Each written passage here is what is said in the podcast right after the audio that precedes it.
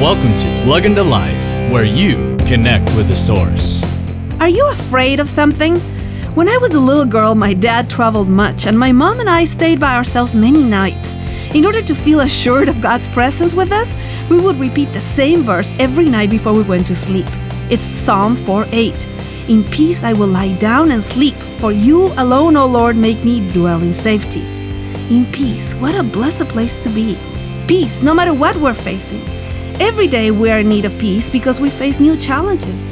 That's why Jesus offers us His peace, which is not of this world. So if you find yourself alone or afraid or anxious, ask Him for perfect peace and you will receive it. Woohoo! For more insights and resources, plug into Jesus101.tv. That's Jesus101.tv.